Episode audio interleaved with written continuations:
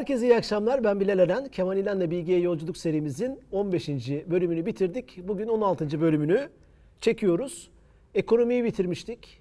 4 programlık bir seri yaptık. Şimdi politikaya geldik. Hocam hoş geldiniz. Hoş bulduk. Politika tabii çok güzel ama Politika zor da bir konu, önemli. karışık bir konu. Ee, başlığımız sanayi ve bilgi toplumunda politika. Şimdi tabii yapmak istediğim şu eninde sonunda. Bir yandan sanayi toplumunun ekonomik parametrelerini inceliyoruz. Fakat bunun çok ciddi politik parametreleri de var. Bununla el ele giden bir politik dünya görüşü, bir anlayış var.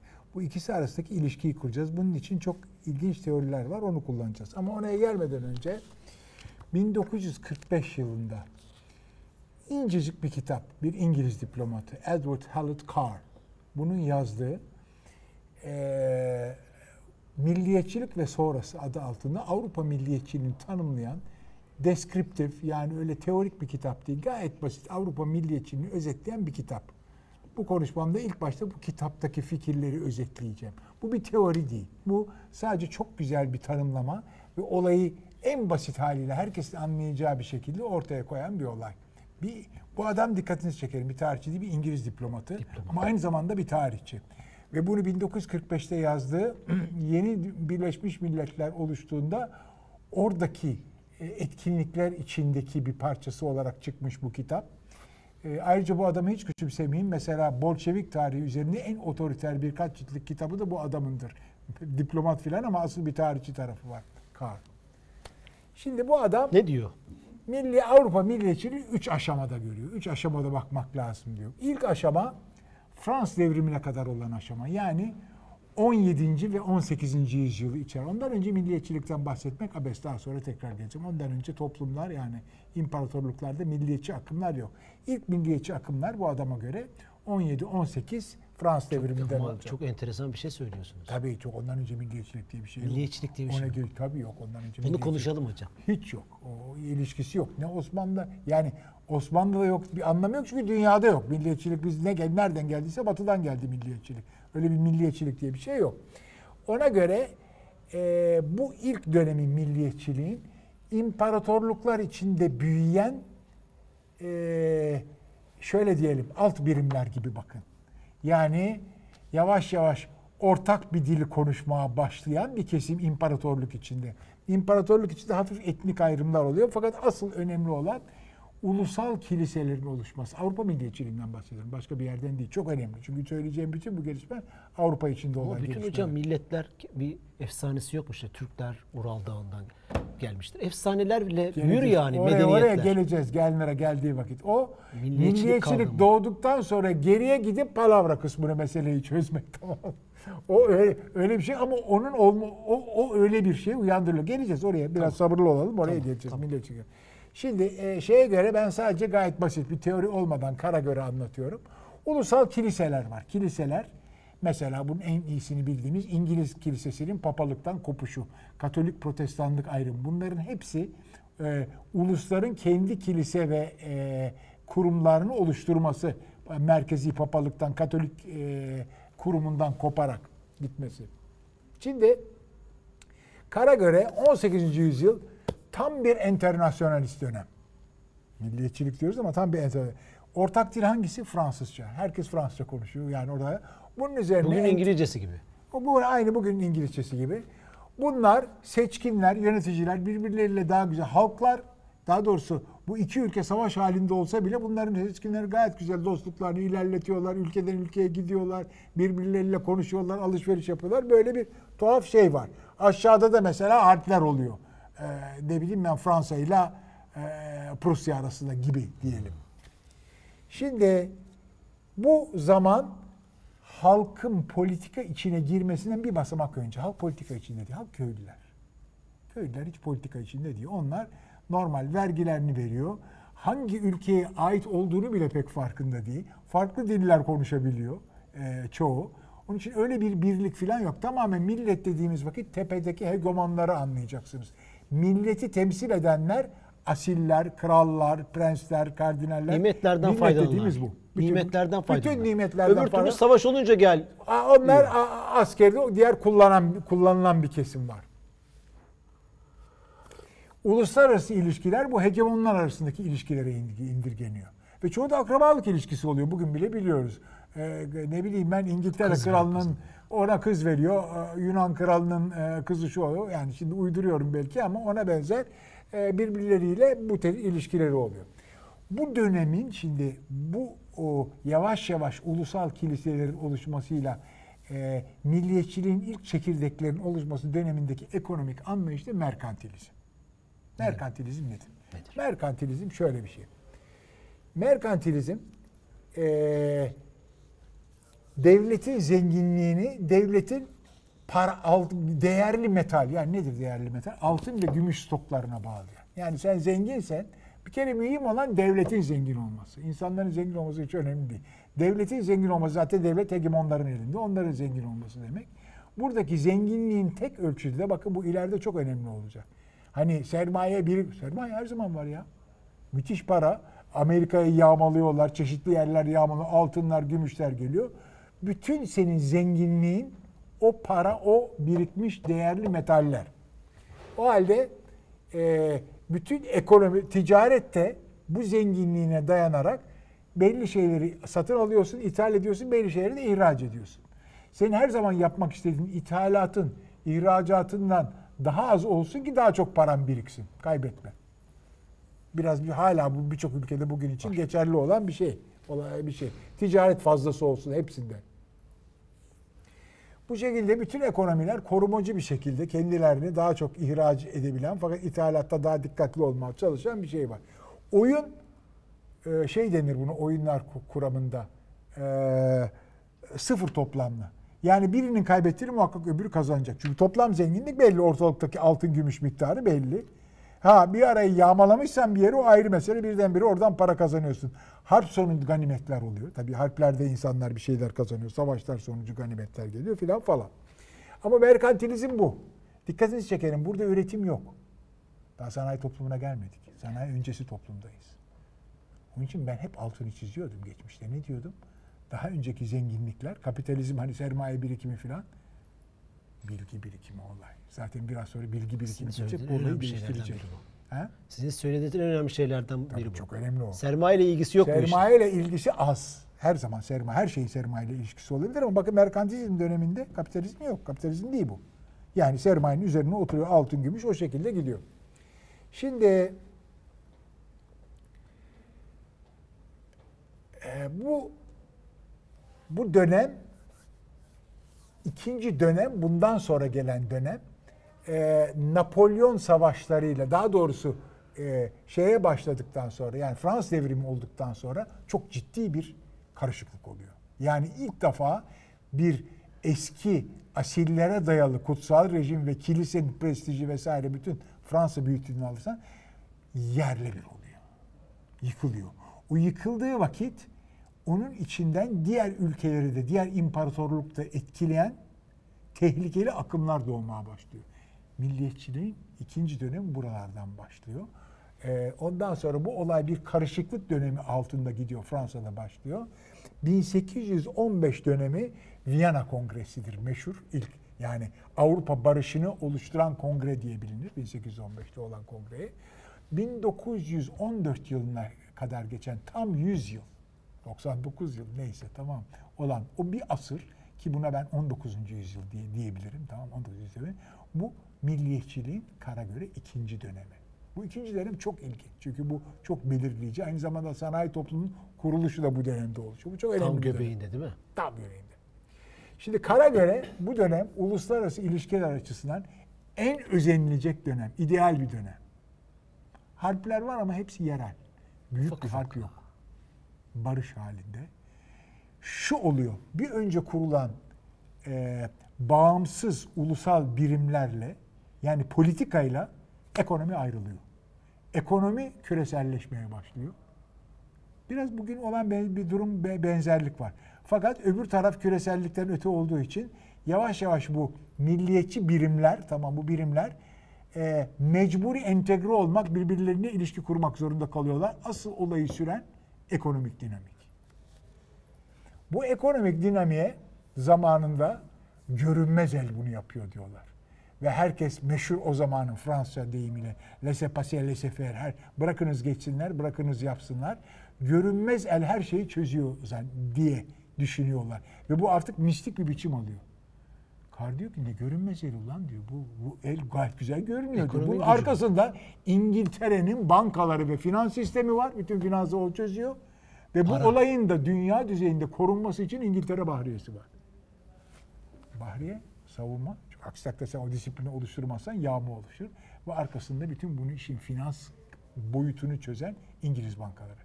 İngilizler böyle bir yani İngiliz e, daha doğrusu Büyük Britanya İmparatorluğu bu olayın arkasında güç ama kendisini görünmez olarak yani görünmez olarak gözüküyor. Bundan bahsediyor. Sanki bu olay doğal bir olay gibi gözüküyor. Çünkü o zamanki olay dikkatini çekelim. Bir önceki döneme de gittiğiniz vakit e, ortak anlayış hep Hristiyan birliği o çok önemli. Hristiyan birliği. Bu farklı ulusal birimler olsa bile bunların ortak bir anlayışı var. Onun Hristiyan birliği. Kilise var tepede. Ve doğal hukuk. Doğal hukuk deyince sakın yanılmayın. Bunun doğayla falan hiçbir ilişkisi yok. Hukukla da ilişkisi olduğu. Orada doğal dedikleri kutsalların oluşturduğu doğa. Yani kilisenin tanımladığı biraz onu geldik biliyorsunuz. İşte Yunan'dan kal bütün o o, ko- o kozmolojinin oluşturduğu doğal.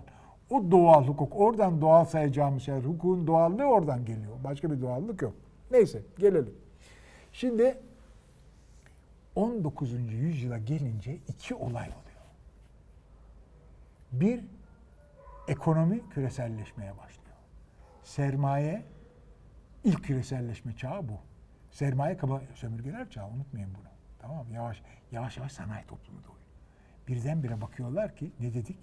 Merkantilizm zenginlik yaratmıyor. Halbuki birdenbire bakıyorlar ki bütün bu oluşan bilgilerle ben yeni zenginlikler üretebiliyorum. Bu neyle başlıyor? Daha farkında olmadan kelin kendi bilincine varmamış bir İngiltere yahut Büyük Britanya İmparatorluğu bunun öncülüğünü yapıyor. Ve bu şekilde eee, eee, İngiltere'nin öncülüğünde bir dünya küreselleşmiş bir dünya ekonomisi oluşmaya başlıyor. Buna geç kalanlar, katılanlar var. Mesela Almanya. Hatta mesela Amerika Birleşik Devletleri. Buna daha geç katılıyor. Savaş çıkartıyor onlar da. Şimdi geleceğiz savaş. Yavaş yavaş gerilimler var. Ne dedik bakın sanayi toplumunun şeylerini korken herkesin buradaki şeyi üzerinde durduğu olay ham madde ve ham emeği. Köylülerin yavaş yavaş şehire çekmek gerekiyor. Çünkü emek lazım. Yapacaksan el emeği bayağı o üretim yani güç üretmenin bir yöntemi bulundu. Nereden bulundu? Bilgiyle bulundu. Ne dedik? Sanayi toplumu Newton sonrasının kuruluşları yavaş yavaş o bilgi ilk başta tekstil fabrikaları daha sonra demir çelik bu şekilde giden bir büyüme var. İnsan Bu emeğine şekilde- dayalı. İnsan emeğine dayalı. Şimdi yeni bir şey, iki şey oluyor. İki sınıf doğuyor. Bir tanesi bütün bu ticaretin e, e, bir çeşit öncüsü rolünü oynayan bir burjuva sınıfı oluşuyor. Sermayedarlar. Burjuva sınıfın ilk oluşması burada. Bunlar çok memnun bu işten çünkü kendilerinin burada çıkarları var. Fakat aynı zamanda kırsal bölgeden şehirlere olan göçlerle işçi sınıfı da burada doğuyor. İşçi sınıfının doğuşu da burada. Ve bir ölçüde onların da çıkarlarına bu ters olan bir şey yok. Çünkü onların da yaşamları, o kırsaldaki sefalet yaşamları bir ölçüde bir ölçüde diyorum çünkü büyük sefa o zamanki edebiyatçılara bir e, Hugo okursanız, bir Balzac okursanız, bir e, İngiliz yazarlarını o zaman okursanız o sefalette görürsünüz orada. Şimdi Kırsaldaki hayatının daha iyi bir hayat. Tabii daha iyi bir hayat. Ama daha iyi bir hayat demek iyi bir hayat anlamına gelmiyor. Gelmiyor. Şehrin sela, e, sefaleti kırsaldaki sefaletin yerini almış oluyor. Fakat o, o, o olayda oraya katılıyorlar. Şimdi Kar burada şu soruyu soruyor zaten ilginç bir şekilde. Ya nasıl oluyor da aslında işçi sınıfının çıkarını olmayan, asillerin çıkarını olan çünkü bu imparatorla bu sınıf aynı 20. yüzyılın başında olduğu gibi çelişki ve kavga çıkmıyor burada. Çünkü herkesin çıkarını, zenginleşme oluyor. Müthiş bir eşit olmasa bile o zenginleşme bu olayı arkadan müthiş bir şekilde itiyor. Kavgayı çağırmış. Ka- Yani arada enflasyon oluyor, 1830 devrimi oluyor, 1848 devrimi oluyor. Sosyalist akımlar burada başlıyor, tohumlar vesaire hepsi burada oluyor ama bütün bunun içinde büyük savaşların, büyük çelişkilerin olmadığı, daha doğrusu çelişki yavaş yavaş büyüyor burada. Büyüyor. Olmadığı bir ilk Dönem küreselleşmiş kapitalist sistem burada yavaş yavaş oluşuyor. Tamam? Şey Sonra bu. kıyamet kopuyor tabii. Şimdi burada Aynı soruyu hocam özür dilerim. Aynı soruyu bugün de soramaz mıyız? Korkunç sembolik analizciler, orta sınıflar. Değil, Şimdi değil. bir Çok- kıyamet geliyor mu? Bir kere o zamanla olan bugünün farkı o zaman çok ciddi bir şekilde sadece sermayenin değil e, insan mobilitesi de çok yüksek. Şimdi insan mobilitesi bir şey yok. Çin'den işçi geliyor mu buraya? Yani bir ara oldu çok kısa bir çok kısa bir süre Türkiye'den işçiler Almanya'ya gitti, ya Yugoslavya'dan gitti ama o çok Ama kısa. şimdi işsizlik artıyor. Kuzey E, Afrika'dan işte, o Fransa'ya- zaman işsizlik diye bir sorun Ha, daha o zaman. yok. Yok da Yok, işsizlik- bugünü soruyorum. Gelecek bugün bugün için de bir numaralı sorun işsizlik olduğu için mesele ayrıca bugün için sorun yani şimdi tekrar bugüne madem geldin çok kısa söyleyeyim. O zamanki asıl sorun daha yeni bu zenginliği ham maddeden oluşturacak süreçleri daha yeni oluşturuyorlar. Bugün için öyle bir durum yok. Bugün bugün ham madde meselemiz değil. Mesele o değil. Zenginlik yaratımı ham- bilgi toplumuna geçmiş durumdayız. Çok farklı bir durum. Onun için bugüne geleceğiz. Biraz sabırlı olmak lazım. Şimdi işçi sınıfın kuruluşuna şahit oluyoruz filan. Şimdi Britanya bunu bahsettik. Britanya Bahriyesi. Şimdi Britanya burada, Britanya İmparatoru burada ikili bir rol oynuyor. Bir yandan bütün bu olayın motorunu oluşturan Bahriyesiyle, finansıyla, sermayesiyle vesaire e, ilk girişimi e, e, bu kapitalist gelişmenin e, o motorunu oluştururken bir yandan da çok ciddi bir talep merkezi oluyor. Bütün tarım üretimini başka ülkelere yaptırıyor. Kendisi onu alıyor. Ham maddeyi başka ülkelerden alıyor. Sömürgeyle bazen bazen direkt ticaretle alıyor. Yani ticaretin artmasında da hem bir talep merkezi hem de sanayi mallarında bir arz merkezi. Yani dünyaya mal satabiliyor. Tekstille başlayıp gider. İşte bu tekstille başlayan hikaye yavaş yavaş Politikayı nasıl etkiliyor? şimdi bu politika şimdi Gene bir ekonomik model Şimdi bakın anlatıyorsunuz aslında. ekonomik güçlerle e, şeyler e, söyle adını politik güçler ayrıştı. Çünkü ekonomik güçler bu kozmopolit yapı şey politik güçler bu kozmopolit yapıya ters milliyetçilik olduğu için için işte te- o zamandan ters. Fakat ekonomik güç o kadar şey ki belirleyici ki o sırada politik güçler onun üzerinde bir milliyetçilik oluşturuyor. Ama biraz sonra şu oluyor çok önemli. Yavaş yavaş ham madde kaynakları, pazarlar. Şimdi bu olay neyle başladı? Tekstil gayet güzel. Ondan sonra gidiyor. Ondan sonra işte madencilik falan. Ondan sonra demir çelik sanayi geliyor. Ne yapıyor? Lokomotifler, demir yolları. E sen bir 10 kere demir yolu yapamazsın. Bir ülkenin demir yollarının bir kısmını yaptıktan sonra o talep bitecek. Bu Orada sen rekabet halinde olacaksın. Başka ülke de onu yapmak isteyecek. Hepsi kendi mallarını satacak ya pazarlayacak, yer arayacak bütün bu şirketler. Ama daha önemlisi demir çelik sanayi olduktan sonra gemiler, silah. Demir çelik ve silah sanayi. Yavaş yavaş ülkeler farkına varıyorlar ki bu çatışmalar gittikçe sivrilmeye başlayacak. Bunu görüyorlar. Nasıl ki bunu ben bunu daha önce söyledim. Nasıl ki ben bugün göremediğim dediğim vakit bana bakıyorlar. Sen niye göremiyorsun ya geleceği? Çünkü bugünkü çel- çelişkinin nasıl çözüleceğini bilmiyordum. O zamanki insanlar da o ham madde üzerine olan çelişki ve çatışmaların nasıl çözüleceğini bilmiyorlar. Ama görebilen vardı. Nasıl ki ben bugün söylüyorum. Bakın burada bir çatışma, bir sorun var diyorum. Eşitsizlik sorunu var, işsizlik sorunu var diyorum. Kar O bunu mu söylüyordu? Ha? Yani gören Ka- kar hiçbir şey söylemiyor. sadece Kar fotoğraf sadece çekiyor. tanımlıyor. Fotoğraf çekiyor. Kar gayet fotoğraf çekiyor. Kar gayet bu olayın fotoğrafını gayet güzel seçiyor. Ee, bu olayı ortaya koyuyor. Dönemin karakteristikleri. Şimdi döneme bir bakalım. İlk kez halk politikada. Niye? Çünkü işçi sınıfı oluşuyor. İlk defa bunlar politikada yavaş yavaş söz sahibi olmak istiyorlar. Bunlar sosyalist partileri yavaş yavaş oluşturuyor. Şimdi birazdan sosyalizm Bir araya geliyorlar. şeyine tabii tabii geliyorlar. Tabii sendika o sonra şimdi ulusal güçlerle yani çeşitli ülkeler ulusal güçlerle bu işçi sınıfı arasında bir bir e, e, dinamik oluşmaya başlıyor. Şimdi mesela burada tabii şeyin çok büyük rolü var. Geç kalanların. Çünkü geç kalanlar tepeden inme bu işi yapmaya çalışıyor devletle. Mesela ilk çıkan ulusalcı, milliyetçi, iktisatçı, meşhur Alman iktisatçı Friedrich List'tir. List diye bir adam belki duydunuz ya duyma. Çok önemli bir iktisatçı. İlk milliyetçi iktisadı diyor ki bu Bu hikaye şeyin dedi diyor İngiltere'nin dediği. Efendim bırakınız yapsın bırakınız bırakınız olur mu? Devlet bu işi yapacak. Öbürleri devlet kötüdür. Herkes hani özel bile Serbest var ya özel piyasa bırakın piyasa çözsün kendi. Bırakınız yapsınlar bırakınız geçsinler var. ya. Hayır öyle bırakılmaz. Tepeden bunu devlet yönetmeli diyen. Çünkü geç kaldıkları için Bir şey yeni bir şey sunmak Yeni tepeden kurmaları lazım. Başka şekilde aşağıdan rekabet edecek güçleri yok İngiltere'ye. Onun için tepeden kurarak ancak rekabet edecekler. Onun için bu şekilde giriyor. Osmanlı ne yapıyor hocam? Osmanlı Uzak bunun içinde Osmanlı, Fransızca, herkes o sırada Fransızca biliyor. Osmanlı bu olayın bir tek şey tarafını süzüyor. Özgürlükler vesaire bu etkiliyor. Çünkü Osmanlı'nın üzerinde baskılar. Unutma Osmanlı Avrupa'nın hem bir parçası hem bir parçası değil. Ne dedik? Ortak burada anlayış Hristiyan Birliği dedik değil mi daha önce? Tamam orada. Osmanlı orada dışarıdan bir e, güç olarak da görülebiliyor ama o kadar sivri değil bu olay bile. Çünkü Osmanlı'nın içinde her çeşit şey var. Hristiyanı da var, Yahudisi de var, her şey var. Osmanlı çok kozmopolit bir yapı. Birazdan geleceğimiz teoride bu kozmopolit yapının niye sanayi toplumunu kuramayacağını anlayacağız. Tamam mı? Sanayi toplumuna çok ters bir yapı, kozmopolit yapı. Çünkü bütün ülkeler, Almanya bunun en güzel örneği, yavaş yavaş ulusal taraflar sivri basmaya başlıyor.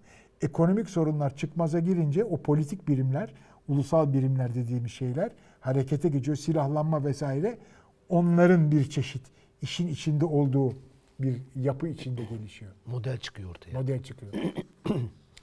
Uluslararası ilişkiler daha gerilimli bir hal alıyor. Çünkü bu şeyler var, gerilim var. Yani kaynakları paylaşamıyorsun. En güzel dönemden şimdi yavaş yavaş gerilim Yavaş dönemi. yavaş o gerilimli döneme doğru geliyoruz 19. yüzyıl sonra. Tabii o ara ben çok basite indirgedim burada. O ekonomi enflasyonist dönem oluyor. Ekonomi e, kapitalizmin çeşitli bunalımlar oluyor. Dediğim gibi 1830 devrim var, 1848 devrim var.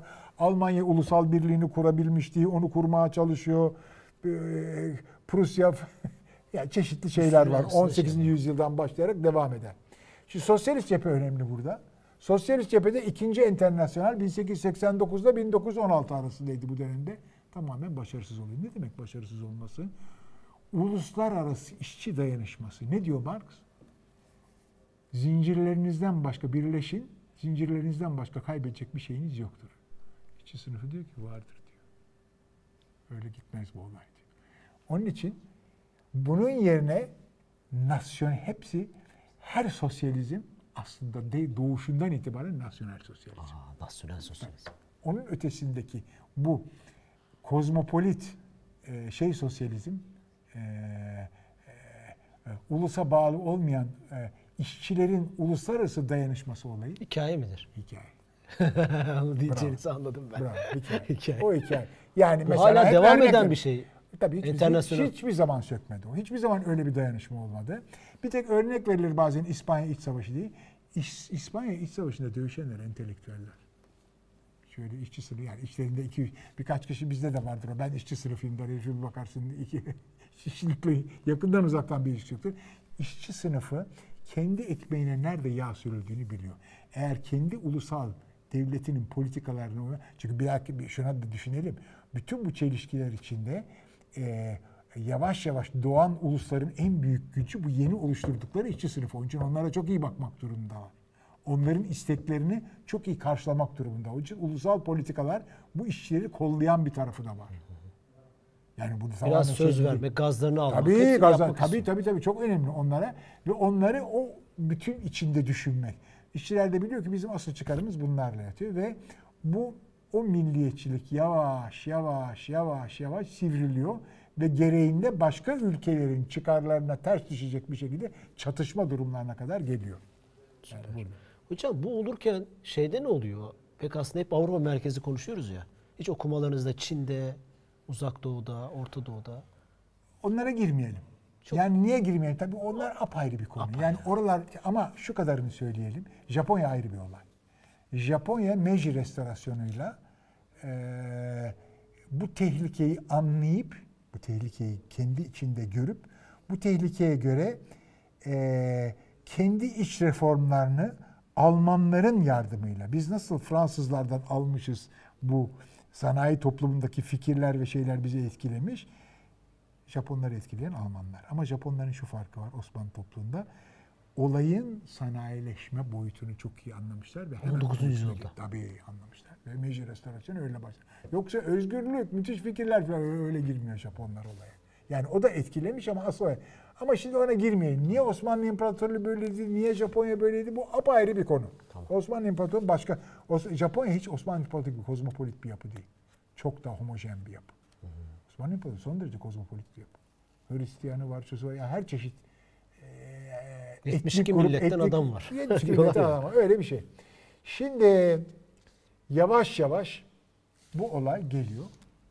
Üçüncü dönemi dediği karın, İEç karın, üçüncü dönem dediği 20. yüzyılın başı mı? 20. savaş, 1914'te başlayan savaş. İki savaş arası, iki dünya yani 1914'ten başlayıp 1945'e kadar giden dönem. Bu tabii başlı başına bir tarih incelemesi ama bu bir kere pıtrak gibi uluslar doğuyor. İmparatorlukların hepsi çöküyor. Yani imparatorluk birimleri artık şey yaşamını sürdürecek birimler değil. Çökmese bile ulusal bir yapı alıyor İngiltere'de olduğu gibi. Kral prestiji az- azalıyor. Başbakan asıl yöneten kişi olma. Yani o meşruti yapı eee, belirleyici oluyor ve ulus birimi ve onun arkasındaki ideolojik yapılar vesaire birinci önem kazanıyor. Birazdan buna geleceğiz. Niye bu bu ulusalcılık niye yap, milliyetçilik niye böyle büyüyor? Bunu iyi anlamamız lazım. Onun için Gelmir'e. Zaten hiç teori yapmadım bakın. Sadece kaba bir şekilde E.H. Carr'ın bu üç dönemi ayırmasına bahsettim. Ama üçüncü dönem eee ne demişim burada?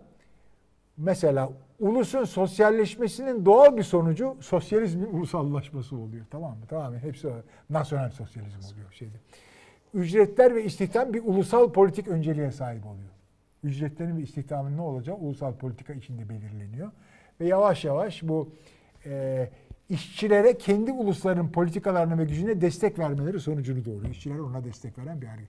İki savaş arasında zaten iki savaş arası Hep artık burada hocam işte Hitler, Mussolini, Franco. arkasından çıkıyor. Şimdi bu dediğim gibi başlı başına bu tarihi e, çok fazla girmek istemiyorum. Politika dediniz ya ben Çünkü hani iki savaş arasında tuhaf bir liberal dönem var. Ondan sonra ikinci savaş birinci savaşın bir çeşit intikamı yahut bir bir e, sürekliliği nedeniyle. Yani birinci savaşta kaybedenler ikincide tekrar e, kavga bitmedi devam ediyor. Almanlar mı? Almanya başta tabii. Almanya tabii. Ama şey söylediniz ya İngiltere'ye karşı başkaldırı. Tabii başkaldırı o- hepsi İngiltere ve Fransa'ya. Almanya. Almanya'nın İngiltere'ye ve Fransa'ya karşı başkaldırması vesaire ve güçlenmesi falan.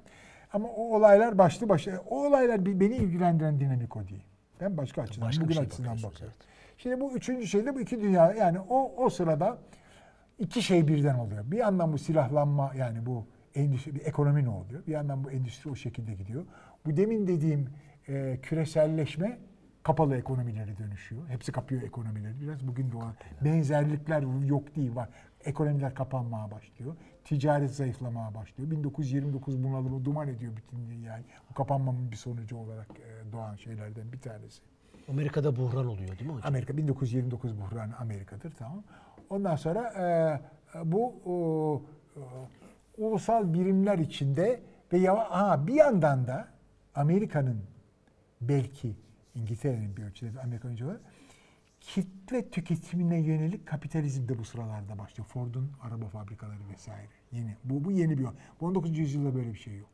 19. yüzyılda demir yolları var, lokomotif var, gemiler var vesaire ama kitle tüketimi diye bir şey daha- Bireysel tüketime mi geliyor? Bireysel tüketim evet çok büyük sayılarda kitle tüketim. Buna mass aristokrasi der bazı düşünürler daha sonra. Toplumsal Halkla yani- ilişkiler kavramı çıkıyor ortaya. halkla bir sürü o, o, o- onun için onunla da ilgili kıyamet gibi e, program yapılabiliyor. Başta başına bir sorundur. Psikologlar işin içine giriyor. insanları daha çok tükettirebilmek için falan falan. Ondan bir sürü şey vardır onunla. Şimdi Burada bitirelim hocam. burada bitirelim. Bu programımızı Bir burada sonraki Ne programda bunun konuşacağız? teorisi. Bak şimdiye kadar teori yapmadım. Ha, fotoğraf çektiniz. Milliyetçiliğin üç döneminden bahsettim. İlk başta im- imparatorluklar içinde yavaş yavaş bu ulusal birimlerin kilise bağlamında e, bağım, kiliselerin bağımsızlaşması şeklinde bütünleşmesi. İkinci dönem Fransız devrimine başlayıp 1815'teki Viyana şeyinden büyük 19. yüzyıl müthiş bir dönem.